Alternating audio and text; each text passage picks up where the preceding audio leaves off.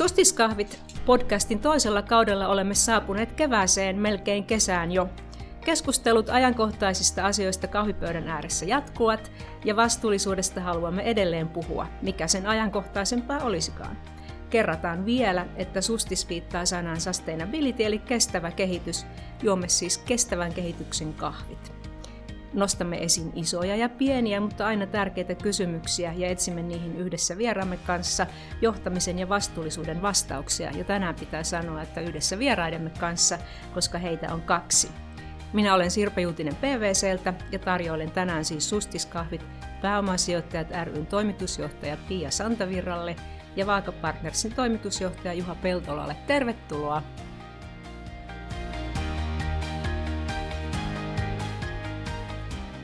Tänään keskustelemme pääomasijoittamisesta sekä siitä, miten vastuullisuus tai pitäisikö käyttää finanssialan termiä ESG siihen liittyy. Todetaan vielä, että ESG-lyhenne tulee sanoista Environment Social Governance eli ympäristövastuusta, sosiaalisesta vastuusta ja hyvästä hallintotavasta, johon sisältyy myös aktiivinen ESG-asioiden johtaminen. Sustiskahveilla puhutaan aina siis johtamisesta, joten sitäkin aihetta tulemme käsittelemään.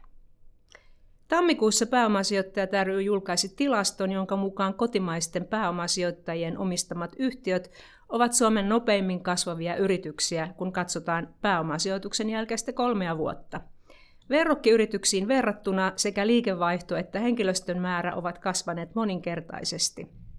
Toukokuun alussa Helsingin Sanomat kertoi, että viime vuonna pääomat sijoittajat sijoittivat 81 kotimaiseen kasvuyritykseen yhteensä 419 miljoonaa. Pääomasijoittaminen taitaa kukoistaa Suomessa.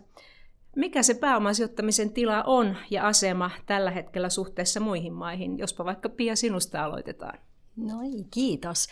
Joo, kyllä meillä tänä vuonna ollaan uutisoitu näistä ennätysmääräisistä sijoituksista sekä startup-yrityksiin että vakiintuneisiin kasviyrityksiin. Ja, ja niistä numeroista voi päätellä, että, että pääomastusalalle on sekä kysyntää että tarjontaa. Ja, ja, ja siellä niin monet, monet yritykset haluaa kasvaa nimenomaan pääomasijoittajien kanssa.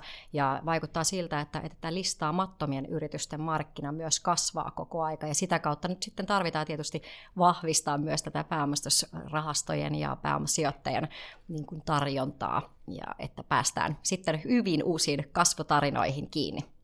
Entä sitten, jos vertaat tätä tilannetta Suomessa muihin, vaikka muihin Pohjoismaihin, niin millä tasolla me olemme silloin? Ihan, ihan samalla, samalta näyttää kyllä tällä hetkellä Pohjoismaissa ja jopa Euroopan tasolla nämä numerot, että, että nimenomaan listaamattomat yhtiöt haluaa kasvaa pääomasijoitteen kanssa. Ja, ja siinä mielessä sitten nämä näyttää nämä numerot pos, tämmöiseltä kasvusuuntaiselta ympäri Euroopan ja, ja, ja myös oikeastaan Jenkeissäkin näyttää samalta. No ne ovat hyviä uutisia, mutta mitä pääomasijoittaja sitten oikeastaan tekee? Tämä voisi Juha olla sinulle hyvä vastaus tai hyvä kysymys vastattavaksi. Joo, kiitos.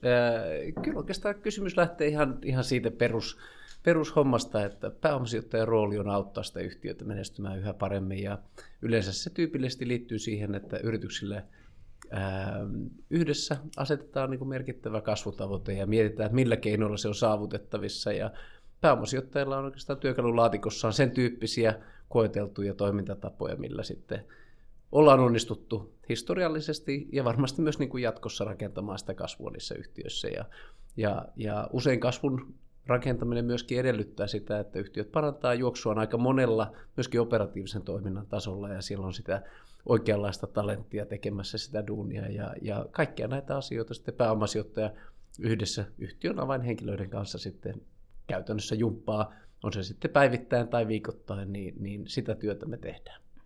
Eli jos ymmärsin oikein, niin, ja, ja jos ajatellaan henkilö, joka ei ole paljon pääomasijoittamisen kanssa ollut tekemisissä, niin voisiko silloin sanoa, että, että se on sitä, että autetaan johtamaan tavoitteellisesti kasvua tai jotakin tämän kaltaista. Että se on ihan käytännön työtä, mitä sitten, sitten tuota, minkälaista ohjausta ja neuvontaa annetaan tälle, tälle sijoituskohteelle ja sen johdolle.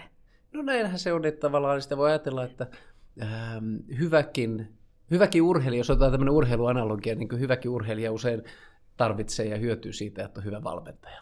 Ja se on hyvä, että valmentaja on nähnyt muita vastaavia, vastaavia tilanteita aikaisemmin ja sitä kautta saadaan sitten niitä hyviä tuloksia aikaiseksi. Suomessa, kuten varmasti monessa muussakin maassa, pääomasijoittaminen on myös kohdistunut hoiva-alalle. Ja tästä, tämä asia meidän on tässä pakko käsitellä heti alkuun pois alta, koska siihen on sisältynyt myös kritiikkiä, että, että sitä on arvio, arvosteltu, että tämä kasvun tavoite kohdistuu hoiva-alalla sitten, tai se otetaan se kasvu semmoisista asioista, mitä sitten osa ihmisistä on kritisoinut. Mutta hoiva-ala aivan varmasti tarvitsee myös pääomia ja tarvitsee niin kuin johtamista ja siinä teho, tehostamista ja asioiden eteenpäin kehittämistä. Onko tämä nyt sellainen yhtälö, jota ei voida ratkaista, eli pääomasijoittaminen ja hoiva-ala, vai millä tavalla, onko tässä ollut väärinymmärrys taustalla, että tätä kritiikkiä on sitten syntynyt? Siihen varmaan, jos, jos mä vaikka vastaan tähän, niin, niin tota, siihen niin kuin yksittäisiin yhtiöihin ja niiden tilanteisiin, niihin on tietenkin mahdoton aina ottaa niin kuin kantaa ulkopuolelta, mutta, et, mutta et, ei on niin kuin todella vaikea nähdä. Kaikki menestyvät liiketoimintat lähtee siitä, että siellä on tyytyväiset asiakkaat, palvelunkäyttäjät ja henkilöstö. Ja, ja, ja tota, näitä periaatteita, niin totta kai pääomasijoittajat noudattaa ihan siinä, missä kaikki muukin tyyppiset omistajat. Ja silloin on vaikea nähdä, että pääomasijoittajat jotenkin erityisesti jollain toisella tavalla toimien, niin, niin onnistuisi luomaan menestystä. Että kyllä se perustuu näihin ihan perusasioihin ja, ja yhtä lailla sitten hoivaliiketoiminnassa niin pitäisi huolehtia siitä tietenkin, että siellä on tyytyväiset asiakkaat ja käyttäjät. Et kysymys on enemmän siitä varmaan jossain hoiva-alallakin, että sinne pitää luoda sellaiset selkeät standardit, joita sitten voidaan niin kuin mitata. On kyseessä sitten yksityinen palveluntuottaja, riippumatta ihan omistajapohjasta, tai sitten julkinen palveluntuottaja, ja selkeästä laatua pitää kyetä mittaamaan ja sitä asiakaskokemusta siellä, ja sen pitää olla keskeinen osa sitä ää, valintaperustetta silloin, kun valitaan palveluntarjoajaa. Et, et, ei se kyllä niin kuin omistajan tyypistä ole riippuvainen asia, vaan enemmän siitä, että ei ole tällä hetkellä ei ole olemassa selkeitä mittareita, joita aktiivisesti käytettäisiin valintaperusteella. Ja voisin tässä vielä täydentää, että, että kyllä juuri näin, että kyllä se varmasti siinä kilpailutussäännöt on yksi sellainen asia, mitä, mitä pitäisi niin miettiä tarkemmin, että, että millä, juuri että millä kriteerein valitaan palveluntarjoajia ja mitä niin kuin mittaristoja sinne asetetaan. Ja se ei ole tietenkään kauhean helppo tehtävä kenellekään, mutta että se on varmasti sellainen osa-alue, mitä niin kuin yhdessä kaikki voisi miettiä, että, että miten me päästään siinä eteenpäin. Ja siinä mielessä, kun mietitään näitä väestön ikääntymisnumeroita, niin, niin jos meillä on nyt 500 230 000 yli 75-vuotiaista henkilöä ja, ja sitten vähän yli 10 vuoden päästä tai itse asiassa 11 vuoden päästä näiden arvioiden mukaan jo yli 800 000 niin yli 75-vuotiaista henkilöä, niin, niin tämä on ihan oikea kysymys, joka meidän täytyy ratkaista ja, ja löytää hyvät äh, niin keinot siihen, koska varmasti julkinen sektori ei pysty näin isoa määrää ihmisiä hoitamaan ja, ja siinä niin kuin on todella tärkeä tämmöinen julkisen ja yksityisen sektorin hyvä yhteistyö ja, ja ne, tota, siinä, siinä mielessä meillä on niin paljon yhteistä tekemistä tässä, että löydetään hyvät ratkaisut.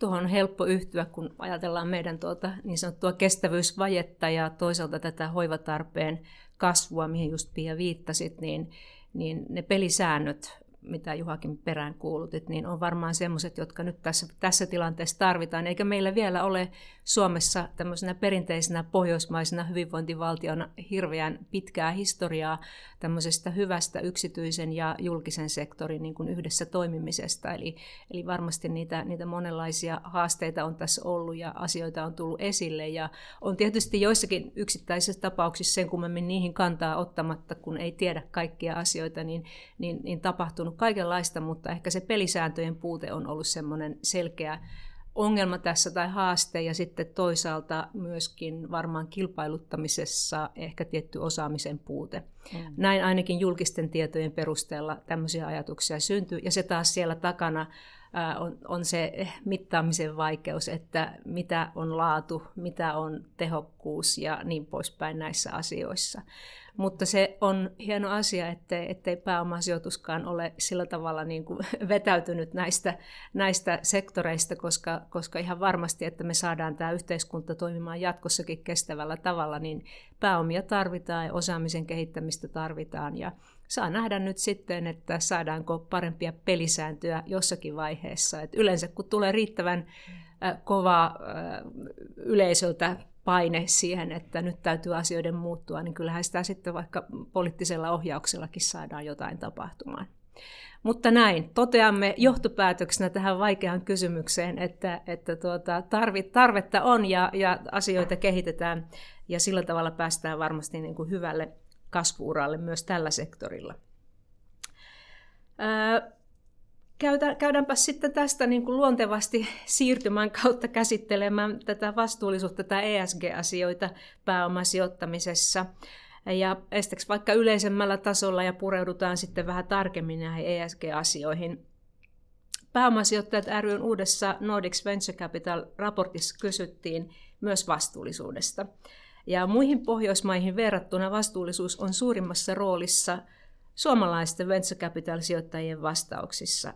Osaatko Pia kertoa, mistä tämä voisi johtua? Niin, no mä, mä uskon, että, että tämä on jotenkin Suomessa niin ehkä osa meidän ajattelutapaa aika vahvastikin. Itse on ollut tuolla mukana tuolla eurooppalaisissa pöydissä niin pääomistusalan edustajien kanssa ja, ja huomaan jotenkin sielläkin, että, että tämmöinen niin kuin vastuullisuus ja näiden asioiden miettiminen on oikeastaan tosi olennainen osa meidän jäsenistön ja pääomasijoittajien niin kuin nykyistä toimintatapaa. Ja musta tuntuu, että, että, että vaikka meillä on vielä paljon niin kuin, voidaan edistää asioita hyvinkin paljon vielä tästä eteenpäin, mutta ollaan tehty jo isoja isoja harppauksia eteenpäin tässä ihan lyhyessä ajassakin, mutta toisaalta ehkä se, missä me ollaan niin kuin edelläkävijöitä, on tämä ajattelutapa. Et mä huomaan, että me, me, me ajatellaan todella paljon positiivisemmin kaikesta siitä mahdollisuudesta, mitä tästä tulee. Ja, ja, ja nähdään se niin kuin nimenomaan niin kuin osana arvonluontia, osana sitä, että, että miten houkutellaan parhaita osaajia esimerkiksi sinne kohdeyhtiöihin töihin. Että, että se, on, se on iso arvo joka, joka nähdään niin kuin tärkeänä osana sitä niin kuin pääomasijoittajankin työtä yhdessä siellä yritysten kanssa. Ja, ja, ja jotenkin mä huomaan siellä eurooppalaisissa pöydissä, että, että me, me, meillä on joku semmoinen pieni henkinen edelläkävijyys tässä sitten kuitenkin, että, että suhtaudutaan positiivisesti asioihin erittäin positiivisesti, ja, ja meillähän on Suomen puheenjohtajuuskausi tulossa, jossa myös niin kuin nämä niin kuin ilmastonmuutokseen liittyvät ja sustainable finance-kysymykset on ihan meidän ykkösasioita, ja, ja siinä mielessä niin kuin on, on niin kuin hienoa seuratakin, miten tämä kehitys meneekin vauhdikkaasti eteenpäin. Mutta että kyllä varmasti venture-puolella nimenomaan, niin vaikka siellä on paljon puhutaan teknologiasijoituksista, niin mietitään sitä, että, että miten saadaan vaikka puhdasta energiaa, miten saadaan niin kuin smart cities-tyyppisiä ratkaisuja luotua, ja, ja niin kuin monet sijoituskohteet ratkaisee isoja ilmastonmuutosongelmia, ja, ja sitä kautta niin kuin varmasti se sustainability näkyy myös siellä venture-puolella aika vahvastikin. Mitäs Juha, oliko sinun mielestä tämä tulos yllättävää, että suomalaiset yritykset siinä, siinä tutkimuksessa äh, näin korkealle pääsivät vastuullisuudessa? No ei oikeastaan voi niin sanoa, että mun mielestä Pia nosti hyvin esille näitä tämmöisiä niin kuin ihan keskeisiä tekijöitä, mitä siellä on. Ja jos näitä sanoja nostaa esille, niin oli merkitys ja luottamus oli esimerkiksi muutama, minkä Pia mainitsi. Ja, ja kyllä Suomen kaltaisessa tämmöisessä tietointensiivisessä ähm, yhteiskunnassa, elinkeinorakenteessa, niin kyllähän se korostuu se, että osaajat haluaa mennä tekemään sellaista työtä, jolla on niin kuin jonkunlainen merkitys. Ja silloin jo lähtökohtaisesti ollaan vielä vähän sen niin vastuullisuuden ytimessä, että, että mitä tässä ollaan tekemässä ja toivottavasti saadaan jotain hyvää aikaiseksi. Ja, ja, ja toisaalta sitten taas suomalaisessa yhteiskunnassa myöskin ihan jo meidän yhteiskunnan koon kautta niin luottamus ja sen merkitys korostuu. Ja niin kuin eväät tehdä toisenlaista liiketoimintaa, jos luottamuksen menettää, niin ne aika nopeasti loppuu, jolloin se on niin kuin luonteva osa myös sellaista niin kuin riskienhallintaa. Ja sitten sit Pia nosti esille myös se niin kuin mahdollisuudet, ja mä luulen, että se kumpuaa jo vähän sieltä merkityksestä, että niin kuin halutaankin nähdä semmoisia liiketoimintoja. Meilläkin on niin kuin useita sijoituskohteita, joissa tavallaan niin kuin niin kuin haetaan jotakin niin kuin hyvää sillä ja se niin kuin ajaa sitä liiketoimintaa ja siihen hirveän luontevasti sitten nivoutuu se, että pystytään miettimään myös, miten tämä konkreettisesti näkyy siellä liiketoiminnassa. Ja itse olen huomannut, että, että joskus tällainen pieni kasvuyritys, joka hyvin innovatiivisesti kehittää jotakin ratkaisuja kestävän kehityksen alueella, olisi sitten ilmastonmuutos tai joku muu, niin voi olla sitten todella kiinnostava ostokohde jollekin teollis- teolliselle tuota, yritykselle, joka tämän pienemmän yrityksen kautta pystyy sitten lisäämään omaa innovaatiotoimintaansa ja ehkä, ehkä se pieni yritys ratkaisee jonkun niin kuin liiketoiminnan kehityksen eteenpäin menemisen sitten isommassa. Et sillä tavalla se voisi sanoa, että, että merkitys markkinoilla voi olla sitten viime kädessä jopa paljon suurempi kuin mitä ehkä se yksittäinen yritys itsessään on, kun, kun sitten yhdistellään liiketoimintoja. Tuohon vielä voisi jatkaa itse asiassa noista venture-puolesta, että edet siinä mielessä siinä meidän pohjoismaisessa tutkimuksessa niin ilmeni myös se, että edet nyt on itse asiassa aika hyvin niin kuin riskirahaa tarjolla startup-yrityksille, mutta, mutta se suurin kasvun este tällä hetkellä on itse asiassa osaajat. Ja, ja niin totta, kun mietitään osaajia ja, ja tämmöistä nuorempaakin sukupolvea, niin näillä vastuullisuuskysymyksillä on todella iso merkitys. Ja, ja siinä mielessä, jos olet pää, pääomasijoittaja, joka sijoittaa startup-yritykseen, joka haluaa palkata ne parhaat osaajat rakentaa sitä kasvua ja siitä yrityksestä maailman paras, niin silloin nimenomaan näillä vastuullisuuskysymyksillä on erittäin iso kysy- niin kuin merkitys ja, ja sitä kautta se niin kuin näkyy juuri siellä venture-sijoittajienkin niin kuin toiminnassa paljon enemmän kuin aikaisemminkin ehkä. Että Hyvä. Tässä vaiheessa alkaa olla toisen kahvikupillisen aika, joten pidetään pieni tauko ja jatketaan hetken kuluttua, mutta muista pysyä kuulolla, koska kiinnostavia kysymyksiä ja vastauksia on jatkossakin tiedossa.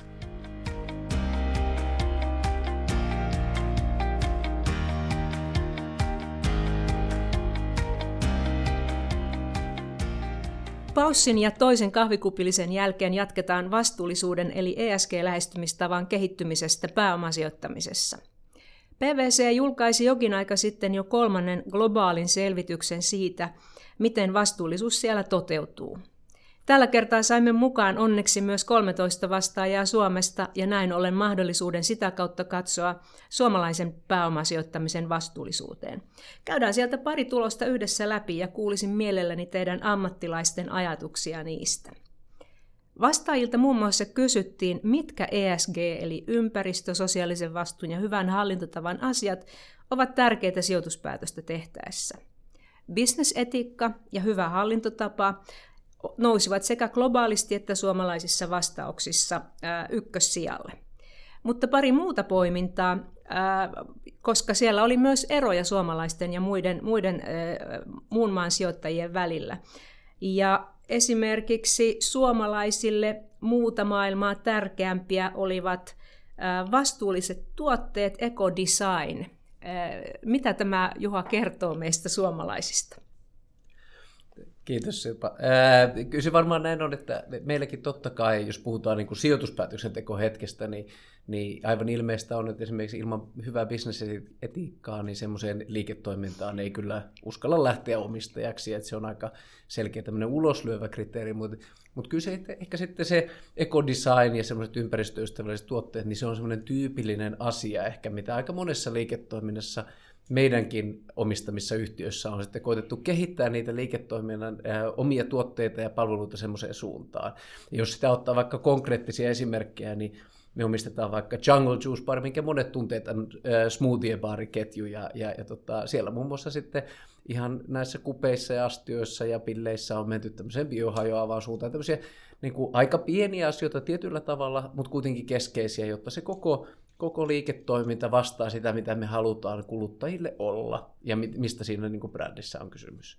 Toinen, toinen hyvä esimerkki on me omistetaan semmoinen yhtiö kuin Unisport, joka on Pohjoismaiden markkinajohtaja liikuntapaikkarakentamisessa ja varustelussa. Ja siellä iso tämmöinen tuotealue on tekonurmet, ja meillä on myöskin oma tehdas ja omia tuotteita siihen. Ja useamman vuoden kehitettiin tuotetta, jolla pystyttiin tekonurmien, tekonurmikentän tämmöinen rouhe, niin viime syksynä lanseeraamaan tämmöinen kokonaan biohajava tuote ensimmäisenä maailmassa – koska se rouhe, joka tyypillisin tuote valmistaa tämmöistä kierrätetyistä autorenkaista, niin, niin nyt on havaittu ja ymmärretty se, että se voi myöskin aiheuttaa mikromuoviongelmaa, jolloin nähdään, että tietenkin meidän täytyy olla ratkaisu siihen, jotta junnut saa pelata hyvää futista ja turvallisella ja hyvin toimivalla alustalla, mutta myöskin se on niin luonnolle hyvä ratkaisu.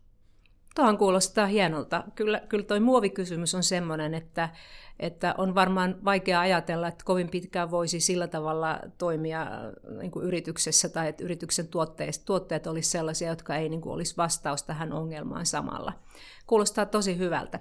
Mitäs Pia, jos mä sinulta kysyn vielä tämmöisen, mä tiedän kyllä, että tähän voi olla vähän vaikea vastata, mutta tälle muulle maailmalle puolestaan veden käyttö oli siis yli 60 prosentille vastaajista asia, joka pitää ottaa huomioon, kun tehdään, tehdään sijoituksia. Ja suomalaisille vastaajille vain 30 prosentille kertooko tämä siitä, että meillä ei ole vesiongelmaa vai mistä? Tämä voi nyt mennä vähän arvailujen puolelle, mutta käytetään valistuneita arvauksia tässä kohtaa. No mä ajattelen näin, että, että kun toi vastaajan joukko oli vahvasti niin, äh, meillä niin kuin buyout-sijoittajia, jotka Suomessa sijoittaa oikeastaan kaikista sijoituksista 90 prosenttia Suomeen ja suomalaisiin yrityksiin, niin meillä Suomessa ei varsinaisesti näy tämmöistä niin kuin ongelmaa, ja, ja siitä, sitä kautta varmasti se heijastelee sitten tuonne vastauksiinkin. Ja, ja niin tota, joo, tämä on näin, että, että suomalaiset pääomasijoittajat uskoo suomalaisten yritysten kasvuun, ja, ja silloin niin kuin tietyllä tapaa ne ongelmat, mitä sitten halutaan ratkoa, niin on aika tyypillisesti suomalaisia ja Suomen ympäristöön kuuluvia asioita. Ja oikeastaan tuohon haluaisin ehkä vielä lisätä sen, että, että kysymys on varmaan aika luonnollisesta niin kuin priorisoinnista. ja niin kuin monessa niin kuin liikkeenjohdollisessa asiassa, niin keskeistä on se, että on selkeä fokus niihin asioihin, mitä, missä halutaan saada niin kuin vaikutusta aikaiseksi. Ja yhtä lailla nämä vastuullisuuskysymykset ja ESG-kysymykset on sen tyyppisiä, että jos me yritetään ihan kaikkia ongelmia ratkaista jokaisessa yhtiössä samalla painoarvolla, niin silloin ei saada niitä hyviä tuloksia aikaiseksi. Että kyllä se onnistumisen edellytys on se, että valitaan sieltä ne keskeiset asiat, millä on eniten merkitystä, ja laitetaan niihin fokusta, laitetaan niihin vähän resursseja, ja koitetaan siellä saada sitä muutosta aikaisemmin. Niin sillä tavalla niin me saadaan ihan tosiasiallista muutosta, eikä pelkästään tehdä vastuullisuustoimintaa sen takia, niin kuin itsensä takia, vaan nimenomaan juuri siitä syystä, mistä me halutaan sitä tehdä, eli saadaan parempia tuotteita ja palveluita, tyytyväisempiä asiakkaita, parempi ympäristö, onnellinen henkilöstö, ja, ja näistä Näistä tässä pitäisi olla kysymys, mutta fokusta tarvitaan. Se on ihan keskeinen asia. Tuo on hyvin helppo yhtyä ja, ja, ja kuitenkin pääomasijoittamisessahan se fokus niin kuin haetaan sieltä niin kuin bisneksessäkin, että ei, ei turhia rönsiä, vaan keskitytään niin kuin oikeisiin asioihin. Ja mä oon aina edustanut itsekin sitä näkemystä, että myös vastuullisuudessa niin täytyy löytää ne asiat, joilla on yhteys niin kuin siihen lisäarvon muodostumiseen ja myöskin niin kuin kritisoinut sitä välillä, että niitä asioita vastuullisuudessa ei voi olla 20, että niitä täytyy olla muutama ja silloin niitä pystyy ehkä myös sitten seuraamaan paremmin. Otetaan vielä yksi kiinnostava poiminta niistä tuloksista. Muun maailman vastauksissa noin 30 prosentille oli tärkeää vastuullisuuden, anteeksi, vastuullinen markkinointi. Suomalaisista vastaajista vain 15 prosenttia kertoi sen olevan merkittävä ESG-tekijä. Näkyykö tässä nyt se vanha suomalainen mentaliteetti, että ei näillä vastuullisuusasioilla kannata auta ja kannata elämöidä, vaan tehdään ensin ja puhutaan sitten, vai mistä tässä voisi olla kyse? Mä luulen, että meillä Suomessa niin ylipäätänsä tämmöinen brändin rakentaminen ja markkinointi niin on juurikin asia, mihin voitaisiin panostaa enemmänkin. Ja, ja niin tota, uskon, että pääomasijoittajat, kun lähtee sijoittamaan kohdeyhtiöön, niin se kyllä tietyllä tapaa no, niin kuin nivotaan osaksi sitä yrityksen kasvupolkua, mutta varmasti siinä voitaisiin tehdä paremminkin, ja, ja toivoisin, että nimenomaan vastuullisuuskysymykset niin nivotaan ihan olennaiseksi osaksi sitä yrityksen strategiaa, liiketoimintastrategiaa, ja sitten toisaalta sitä kautta se sitten heijastelee sinne viestintään. Ja, ja mekin haluttaisiin yhdistyksen puolella niin tehdä enemmän tämmöisiä vastuullisuustarinoita, koska silloin kun saadaan hyviä esimerkkejä siitä, että no miten tästä vastuullisuudesta voidaan kertoa, niin, niin se sitten poikii lisää hyviä tarinoita. Ja, ja oikeastaan kyse on varmasti siitä, että, että me ollaan Suomessa pikkasen niin kuin varovaisia justiinsa tuomaan esille tämmöisiä asioita, vaikka tehdään jo valtavan hyvää työtä. Mutta mä ainakin kannustaisin kovasti kaikkia meidän jäseniäkin kertomaan näistä tarinoista enemmän, ja, ja koska tiedän, että, että siellä on aivan upeita tarinoita, ja, ja ne ansaitsisi tulla kerrotuksi niin tässä on ehkä se pelko viherpesusta niin kuin suurempi asia meillä kuin mitä ehkä, ehkä tarvitsisi olla siinä mielessä, että jos se samalla estää asiallisen niin kuin markkinoinnin, koska tuo Juha toi sun esimerkki Unisportista ja siitä biohajoavasta tuota, tekonurmesta, niin on varmaan asia, joka asiakkaita, Unisportin asiakkaita kiinnostaisi kovasti ja voisi niin olla vaikuttamassa ostopäätökseen. Ja uskonkin, että te tuotte sen esiin, mutta jos tätä käytetään esimerkkinä, että, että siitä ei kerrottaisi näistä asioista mm. niin kuin oikealla tavalla silloin, kun ne perustuvat tosiasioihin, nämä vastuullisuusseikatkin, niin sehän olisi vain virhe. Kyllä. Joo. No mutta tuota, äh, otetaan vielä pari aihetta vaikuttaa vaikuttavuussijoittaminen, impact investing on ollut monella tapaa näissä vastuullisuuspiireissä ja muutenkin sijoittamisessa esillä viime vuosina. Ja se on ollut välillä vähän hämmentävääkin, kun siitä on monenlaisia määritelmiä olemassa. Kaikkein tiukimpien kriteereiden mukaan, niin, niin täytyy, sijoittaa, niin täytyy sijoittaessa niin kuin, äh, olla se haluttu vaikutus äh, jo etukäteen päätettynä, sitä täytyy mitata ja sitten tavallaan sen tuoton sijoitukselleen saa vaan sen vaikutuksen toteutuessa – mutta myös sillä tavalla on toimittu, että on sijoitettu näillä perinteisillä ESG-periaatteilla ja muilla liiketaloudellisilla periaatteilla, ja sitten kun on, on tuota sijoitus pitemmällä, niin sitten katsotaan, että mitä muita yhteiskunnallisia ja ympäristövaikutuksia sen seurauksena ja sivutuotteena on sitten syntynyt. Mutta eikö niin pian, että pääomasijoittajat ryllä on nyt tällainen vaikuttavuussijoittamishanke tai selvitys tai, tai, tai mikä se onkaan? Kerrotko vähän siitä? Joo.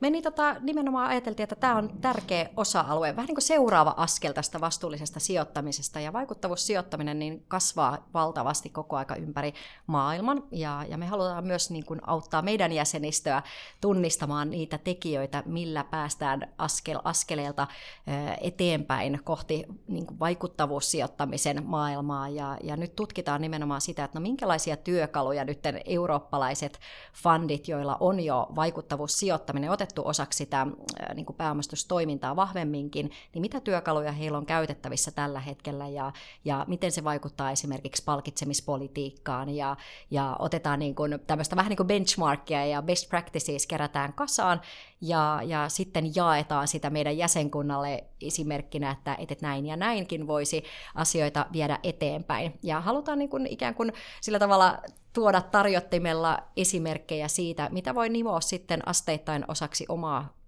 liiketoimintaa ja, ja näin päästään sitten taas eteenpäin. Mutta tämä tutkimus on nyt just valmisteilla. Nyt on niin kuin tehty, käyty läpi nämä 20 erilaista venture- ja, ja buyout-rahastoa tuolla Euroopassa ja seuraavaksi katsotaan ne, heidän kaikki 400 listaamatonta kohdeyritystä ja, ja minkälaisia tuloksia on syntynyt sitten näiden vaikuttavuussijoittamisen mittareilla ja, ja niin tota, kesällä sitten tutkimus valmistuu ja varmasti syksyllä pidetään sitten tilaisuus, missä kerrotaan lisää näistä. No, ne tulokset mä todella haluan kuulla, koska tuo on aika massiivinen työ, että hieno asia, että olette selvittämässä ja siellä kohdeyritystasolla myöskin. Mutta miten Juha sitten, kun mennään sillä tavalla käytäntöön, että miten, miten tuota ESG-asioita sitten voidaan arvioida ja, ja, ja kehittää siellä kohdeyhtiöissä, niin ennen kaikkea tämä arviointipuoli, niin, niin miten te esimerkiksi sitä teette? No, se riippuu kohdeyhtiöstä, jos ajattelee sitä, ihan sitä prosessia, että miten sitä tehdään, mutta että kaikille on tietenkin yhteistä se, että, että siellä on yhtiön jo ihan normaalissa agendassa on niin käydä näitä asioita läpi. Totta kai pitää olla ensin joku suunnitelma ja vuosittain käydä, valita ne painopistealueet ja mitä asioita sitten se halutaan edistää. Mutta sitten siinä on eroavaisuutta, että millaisella ikään kuin maturiteettitasolla ollaan. Eli, eli jos ajattelee sitä kultastandardia, mikä ei välttämättä kaikkein pienimpiin yhtiöihin ole edes sopiva, on se, että siellä on konkreettisia mittareita, mitataan ää, erilaisia lopputulemia, mitä on saavutettu tällä työllä. Ää, mutta sitten ehkä siinä välissä voi olla se, että on jotain konkreettisia projekteja, seurataan niiden projektien sitten edistymistä Milestonien avulla ja, ja sillä tavalla luodaan sitä muutosta, mitä siellä sitten mahdollisesti haetaan kun keskustelet varmaankin niin kuin tässä pääomasijoittajien kentässä muidenkin, muidenkin tuota, pääomasijoitusyhtiöiden edustajien kanssa, niin mikä käsitys sulla on, että, että mihin suuntaan nämä ESG-asiat nyt sitten on menossa ja, ja, ja onko ne niin kuin nousemassa yhä edelleen merkityksessä ja, ja mitä sanoisit tästä? Kyllä niiden merkitys on kasvamassa ja kasvanut. Että jos meilläkin ensimmäinen vastuullisen sijoittamisen politiikka tehtiin vuonna 2012, niin, niin totta kai asiat on siitä mennyt eteenpäin. Ää, ähm, se ehkä, ehkä se huoli on se, että muistetaan pitää se riittävä fokus siinä, että minkälaisia oikeita liiketoiminnallisia muutoksia saadaan sen sijaan, että pyritään mittaamaan 32 erilaista suuretta jokaisessa yhtiössä. Ja, ja sillä tavalla me saadaan sitä todellista muutosta aikaiseksi ja silloin me saadaan sitä oikeaa vastuullista toimintaa. Ja, ja silloin sen pitää olla hyvin paljon semmoista niin kuin selkeästi projekto, projektoitua, valikoitua toimintaa. Sitten on totta kai yksinkertaisia niin elementtejä, perusasioita pitää laittaa kuntoon tyypillisesti sitten sen jälkeen, kun, kun tullaan omistajaksi. Mutta semmoisia niin isompia muutoksia, niissä kannattaa olla aika selektiivinen, jotta ne sitten tapahtuu ja saadaan ihan oikeasti aikaiseksi. No vielä Pia kysyisin yhden asian, joka, joka ei ole mikään niin kuin helppo asia varmasti tässä keskustella sen takia, että se on vähän monimutkainen ja ei ole selkeyttä. Ja se on tämä, tämä Sustainable Finance, niin kuin EUn säädöspaketti, josta ollaan nyt saatu jo jotakin asioita ulos parlamentista ja, ja tuota, sitten jotain on vielä lisää tulossa. Jos nyt tiivistäisit hyvin lyhyesti ja yksinkertaistaen, että mitä se paketti tuo pääomasijoitusalalle? Kyllä, se on aika mammuttimainen hanke todella ja, ja niin tota, tällä hetkellä monet ihmettelevät, että no mitä se nyt todella tarkoittaa kullekin.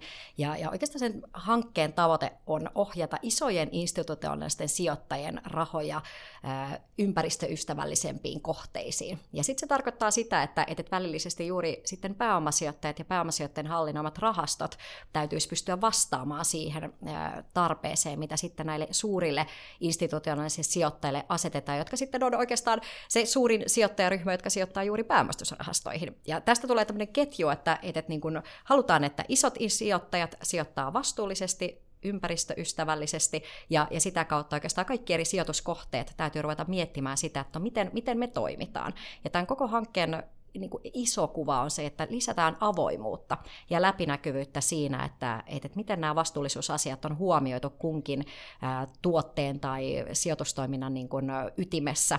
Ja, ja se, se on niin kuin oikeastaan se hienoinkin asia, mitä siitä voi tulla irti. Ja, ja tällä hetkellä se vaan toki monella, monella on huoli siitä, että tämä on hyvin monimutkainen sääntelykokonaisuus, hyvin pikkutarkkaa sääntelyä ja, ja monia, monia hirvittää sitten se, että, että meneekö se nyt liian pitkälle, kun on kuitenkin tehty jo hyvin, hyvin erittäin hienoja askelia otettu tässä vastuullisen sijoittamisen saralla näin ihan vapaaehtoisestikin. Mutta, mutta se on varmasti tämmöinen eurooppalainen standardi, halutaan määrittää, että mikä on vihreä tuote, mikä on ruskea tuote, ja, ja kukaan ei varmastikaan halua päätyä ruskean tuotteen puolelle, ja, ja niin siinä mielessä tämä koskettaa ihan kaikkia ää, niin kuin sijoittajia, jotka on isoja sijoittajia, ja sitä, sitä kautta niitä kohteita, minne nämä isot sijoittajat sijoittaa.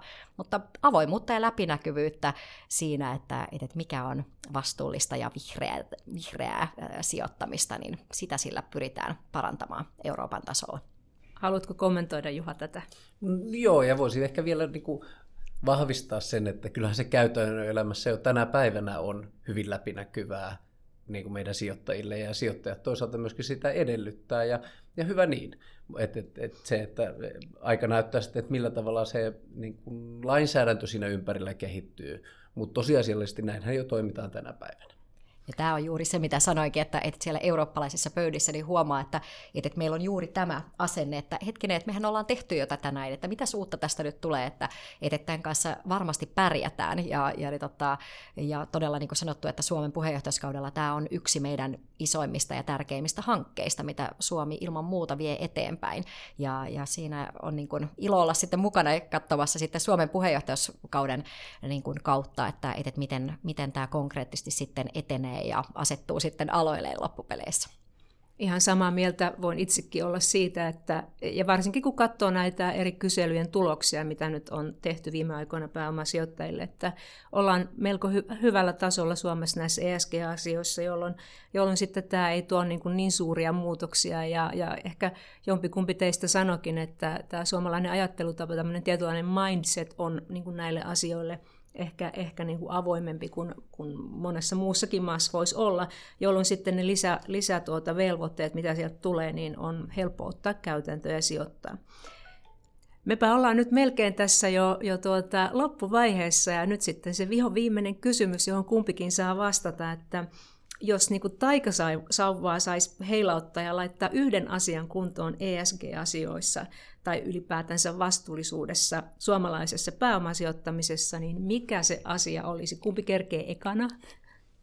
Mä ainakin niin haluaisin juuri tätä viestintää lisätä, että, että tämä on todella positiivinen ja iloinen asia ja sillä on vaan ja ainoastaan hyviä seurauksia. Ja, ja sen takia olisi mahtavaa, että, että näistä asioista kerrotaan ja puhutaan enemmän ja, ja sen takia kiitoksia, että saadaan olla tänään täällä kanssa puhumassa aiheesta, mutta enemmän, enemmän puhetta ja, ja, ja hyviä tarinoita, niin mä uskon, että, että se, on, se on hyvä niin, ajatus viedä eteenpäin, että päästään näissä asioissa vielä, vielä vahvemmin eteenpäin. Ja jos mä puolestani rakennan piian päälle siinä mm. mielessä, että viestintä on hyvä ja mahdollisimman paljon puhuttaisiin niistä konkreettisista aikaansaannoksista ja jälleen kerran niistä valituista fokusalueista ja mitä siellä on tehty, niin silloin koko vastuullisuus asettuu siihen oikeaan kontekstiin, eli tehdään ihan oikeita liiketoiminnalle tosi relevanttia asiaa, ja sillä tavalla viedään niitä li- bisneksiä eteenpäin, mutta toisaalta samalla äh, huolehditaan siitä, että meillä kaikilla on hyvä ympäristö olla ja elää. Tällä kertaa Sustiskahvit joutiin pääomasijoittajat ryn toimitusjohtaja Pia Santavirran ja Vaaka Partnersin toimitusjohtaja Juha Peltolan kanssa – Puhuimme pääomasijoittamisesta, vastuullisuudesta eli ESG-asioista, niiden johtamisesta sekä vähän eroistakin Suomen ja muun maailman välillä. Mä olen Sirpa Juutinen PVCltä ja palaan taas pian uudella podcast-jaksolla. Nyt on aika sanoa Pia ja Juha, kiitos ajatuksistanne, oli ilo keskustella kanssanne. Kiitos. kiitos.